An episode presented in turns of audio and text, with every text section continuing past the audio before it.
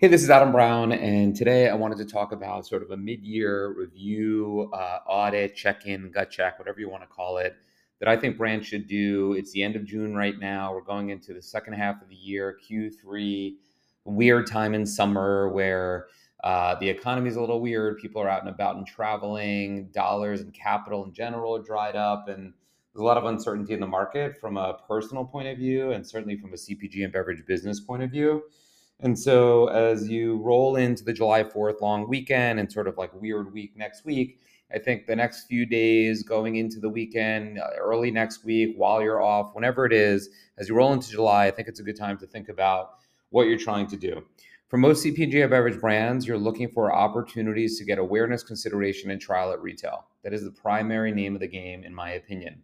So you should be thinking about platforms that first and foremost offer you some organic opportunities. To me, this is TikTok, YouTube Shorts, LinkedIn, and we're starting to see a little bit of momentum actually on Reels and not just Reels on TikTok, but Reels on Facebook, like actual organic views um, without paid support that are really nice to see.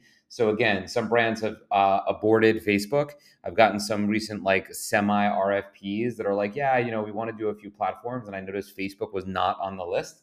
So I think that's a mistake. I think from a macro point of view, Facebook should be, Reels should be a big part of the mix. Stories uh, are important on TikTok. Uh, I mean, um, on Instagram, you can use TikTok a vertical style format on Stories, on Reels, and on YouTube Shorts.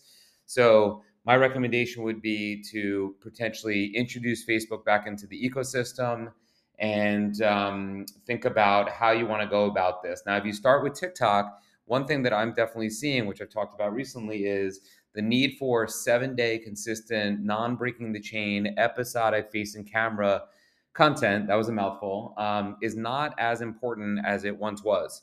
Uh, we're not seeing that much data showing that it does not work, but we're also equally seeing that there's not much data showing that it does work, which takes a little bit of pressure off of brands that are dealing with a million other issues. Having to maintain that kind of cadence doesn't seem to be as important, at least for now. So, going into July, August, September, potentially pulling back on that, using vertical style format videos, whether it's the founder, the marketing team, your social media stack, or an intern, ambassador, an athlete, whoever you can that's creating vertical style content. Think about utility. So, recipes, um, smoothie bowls, uh, just ways to use the product. Retailer visits. So I would argue you should have a PGC or just vertical style video format asset, at least one for every single retailer you're in. And so if you're not in those areas, try to use other people like interns or partners for it. Um, and um, if you are in those areas, you have no shortage of retail velocity support type content. They're great for ads, they're great for organic, they're great for um, leveraging Aisle or, or Velocity Visor, or Card or WeStock, whatever platform you're using. So vertical format content showing people where you're sold, where to find it, especially if you're merchandised in a weird area, or you're maybe merchandised in multiple areas with different types of SKUs uh, and different product offerings. Just tell that story. And that's a great way to get a lot of heavy lift without a lot of cost. Um, the founder themselves should be going into stores, and it could be a, a, double win. It could be the retailer visit and journey, like everything I just described, and some behind the scenes, like you know, uh, hey guys, this is Adam, and there, nothing brings me greater joy than seeing my beverage on shelf, my baby that I uh, created ten years ago, and people are enjoying it. Uh, I'm making up the scenario, but you get the you get the example, and you can apply it to your own brand. Or if you're a marketing persona that works for a founder, you can do the same thing. I just think getting that kind of content is easy to do, doesn't cost a lot of money. It allows you to get out and about and maybe enjoy the nice weather, depending on where you live. You can go to a store, you can see what your competitors are doing. It's just good practice.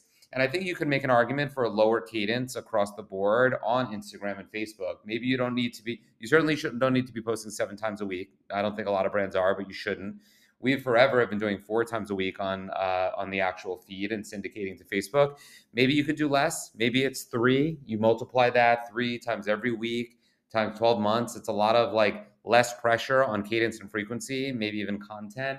I think you could repurpose some of your old content, especially from last summer, that could be relevant. Um, understanding a lot of people didn't see it last time and now they can see it this time.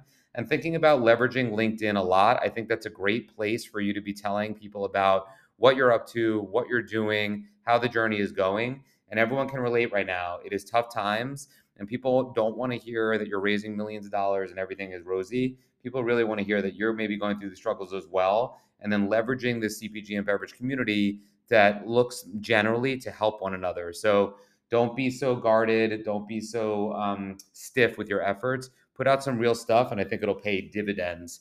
That's it for today. I'll see you out in the field.